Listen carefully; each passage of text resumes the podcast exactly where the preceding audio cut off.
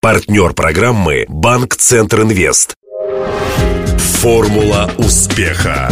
Здравствуйте, у микрофона Денис Малышев, и это программа «Формула успеха», подготовленная совместно с Ассоциацией выпускников ЮФУ в преддверии столетия вуза.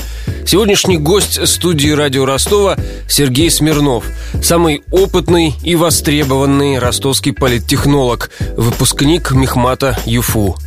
За четверть века он привел ко власти не один десяток человек и хорошо известен за пределами области. Смирнов возглавлял избирательный штаб Леонида Кучмы на президентских выборах на Украине в 99-м. Избирательная ассоциация политтехнологов, есть и такая, поместила ростовчанина в золотую сотню отечественных специалистов в области политконсалтинга. А еще Смирнов один из самых стильных мужчин города. Это уже по версии журнала «Реальный бизнес». Мы поговорили с моим гостем о превратностях судьбы, об умении не стареть, об успешном противостоянии административному ресурсу и перестановках в ростовской политике. Для справки. Сергей Смирнов, политтехнолог, генеральный директор фонда «Прикладная политология». Родился в семье потомственного военного. Детство провел в Германии, где его отец служил в группе советских войск. В 75-м собирался поступать в РИНХ на автоматизацию обработки экономической информации. Однако не был допущен к экзаменам. В институте посчитали ЭВМ и слабое зрение вещами несовместимыми. Альтернативой РИНХу стал Мехмат РГУ. Окончив его в 80-м, Смирнов устроился в только что открытую научную лабораторию в Ростовском ракетном училище. Там он, по его собственному собственному выражению, 10 лет повышал точность наведения межконтинентальных баллистических ракет. С 90-го года, расставшись с армией, майор в запасе подался в политтехнологи. За 24 года он провел более 90 предвыборных кампаний в России и на Украине. Из полутора сотни кандидатов, с кем работал ростовчанин, 80% добились успеха. Стали президентами, губернаторами, мэрами и депутатами.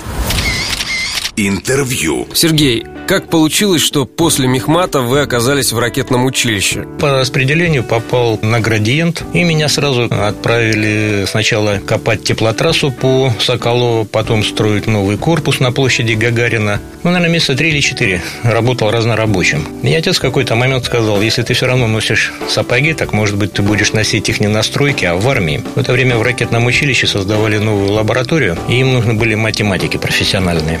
10 лет отработали на военку. Прослужил. 90-й год, э, когда политикой жили, дышали. Вы подались в политтехнологи. Ну, на самом деле я не подался, жизнь заставила. Был достаточно случайный набор обстоятельств. Мы сидели с приятелями, пили пиво, смотрели очередной репортаж со съезда народных депутатов, и возникла такая мысль, а вот в Ростове будут выборы. Ростовский горсовет впервые по альтернативной основе. А что бы нам туда не пойти? Ну, так Володя Байбуртян пошел кандидатом в депутаты, а меня взяли руководить и проводить его предвыборную кампанию, потому что в университете я занимался художественной самодеятельностью и был вдобавок э, главным редактором местной стенгазеты. Владимир победил, он попал в горсовет, потом он стал одним из руководителей регионального отделения Социал-демократической партии России, привлек меня к проведению референдума под таким условным названием «Да, да, нет, да». Потом были первые выборы в Государственную Думу. Параллельно меня пригласили принять участие в выборах Владимира Федоровича Чуба, нашего тогдашнего губернатора в Совет Федерации. И там, и там все получилось. И вот так я нежданно-негаданно получил статус политтехнолога. Стартанули-то вы хорошо, да? Пример э, привели один, другой. Быстренько себя зарекомендовали как успешного политтехнолога. А были истории провала вашей богатой практике? Что-то такое, знаете, что можно назвать epic fail, но после которого вы точно поняли, так я больше поступать не буду. 97 год, выборы депутатов Московской городской думы. У нас очень хороший кандидат, и он имеет реальные шансы победить. Против нас, конечно, кандидат из так называемого списка Лужкова. Важно победить в день голосования и потом сохранить эту победу при подсчете голосов. Поэтому в качестве наблюдателей членов комиссии с правом совещательного голоса мы берем не студентов, не пенсионеров, которые просто не выдержат натиска вот этого административного ресурса Лужковского. А мы берем почти что 200 200 Э, сотрудников э, охранного агентства «Карат». Было создано выходцами из э, Альфы, как тогда говорили, самая большая частная армия. Так сказать, их обучили, и они, как положено, в день выборов поехали на избирательные участки, их не пустили. Им сказали, так сказать, что у них неправильно оформлены документы. Причем не пустили всех наблюдателей. А представьте, 97 год, никаких мобильных телефонов, но у нас на всю компанию было, по-моему, 4 мобильных телефона. Все поехали обратно к себе в штабы выяснять, что не так.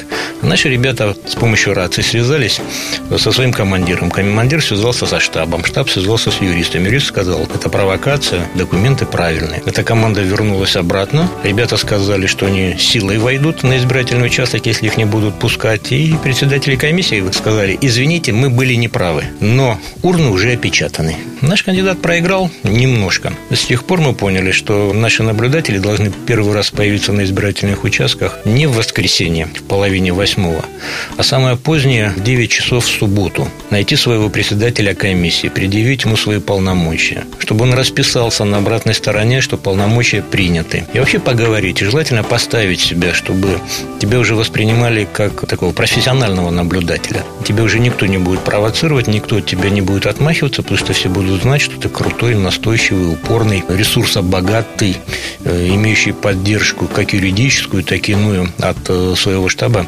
наблюдатель и член. میشیم. О настоящем. Вы сейчас упомянули Лужкова, а я вспомнил, я тогда в Москве работал, как раз присутствовал при том, когда его сменяли на Собянина. Мне это немножко напоминает события, происходящие у нас сейчас в городе. Долгожитель ростовской политики Михаил Чернышов уступает место вице-губернатору Сергею Горбаню. И Сергей Горбань заходит во власть городскую. Вот немножко очень даже по-собянински.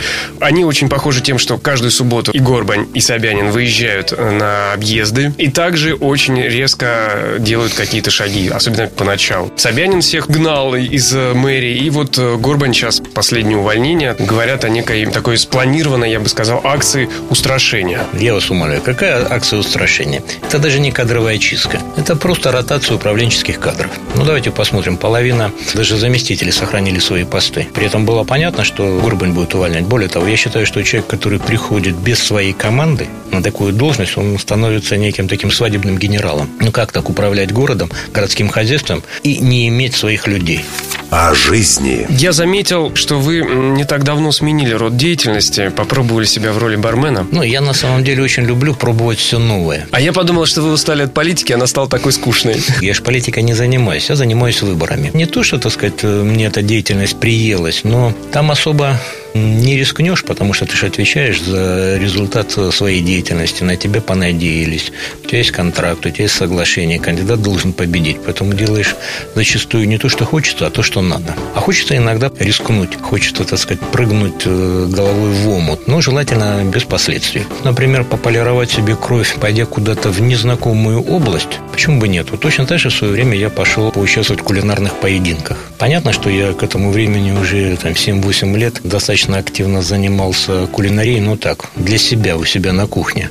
Вот. Выйти в люди, скажем мягко, необычно, да, мандраж был. Почему? Может быть, потому что политтехнологи, они всегда в тени? Когда первый раз что-то делаешь, всегда немножко нервничаешь, потому что хочешь сделать это на 5 с плюсом. Точно так же, когда предложили выступить в качестве фотомодели, объяснив так, что дядька, так сказать, никто кроме тебя не подписывается. Надо было сняться в качестве героя иллюстрации к статье под названием «Если к вам вдруг внезапно в комнату зашла голая девушка.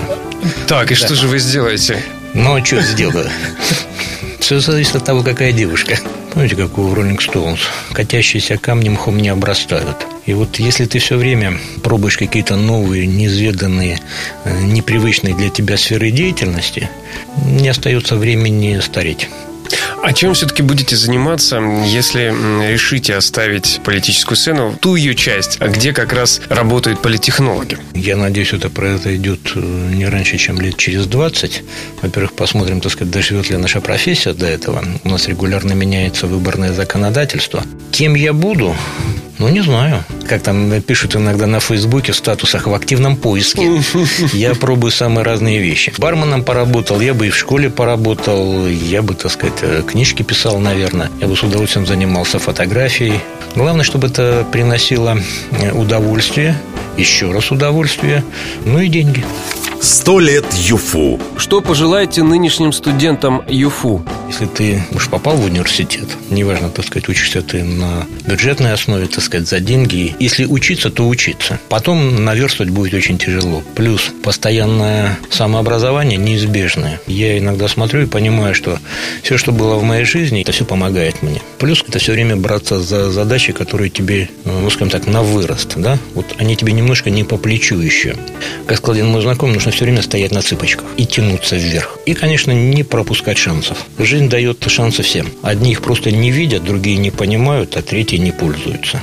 А успеха добивается тот, кто не пропускает ни одного. Я знаю по себе. И последний вопрос про ассоциацию выпускников ЮФУ. Вы в нее вступили. Да. Видите смысл в этом практически? Конечно. Пора думать не о том, что ты можешь взять от университета. Все, что ты мог взять, я уже взял от него. Я ему бесконечно за это благодарен. Надо думать о том, что ты должен ему дать. Очень многие из выпускников могли бы проводить мастер-классы или просто приходить, рассказывать про свою историю успеха. Есть множество других форм участия в жизни университета. И это причем нужно не только университет, это нужно и нам самим. Университет э, для меня, например, это был во многом еще такой романтический период моей жизни. И когда я прихожу туда, я немножко как бы возвращаюсь э, в юность. Напомню, сегодняшним героем программы «Формула успеха» стал политтехнолог, директор фонда «Прикладная политология» Сергей Смирнов. Беседовал с ним Денис Малышев, помогал в создании программы Александр Попов. До встречи завтра в это же время. Формула успеха. Партнер программы «Банк Центр Инвест». Ваш бизнес набирает обороты, проходит опасный поворот. Теперь нужно получить кредит и вырваться в лидеры. Пока конкуренты буксуют, воспользуйтесь кредитами банка Центр Инвест. Оперативные решения с учетом особенностей вашего бизнеса. Банк Центр Инвест ОАО КБ. Ускоряем ваш бизнес. Телефон 2 300 300.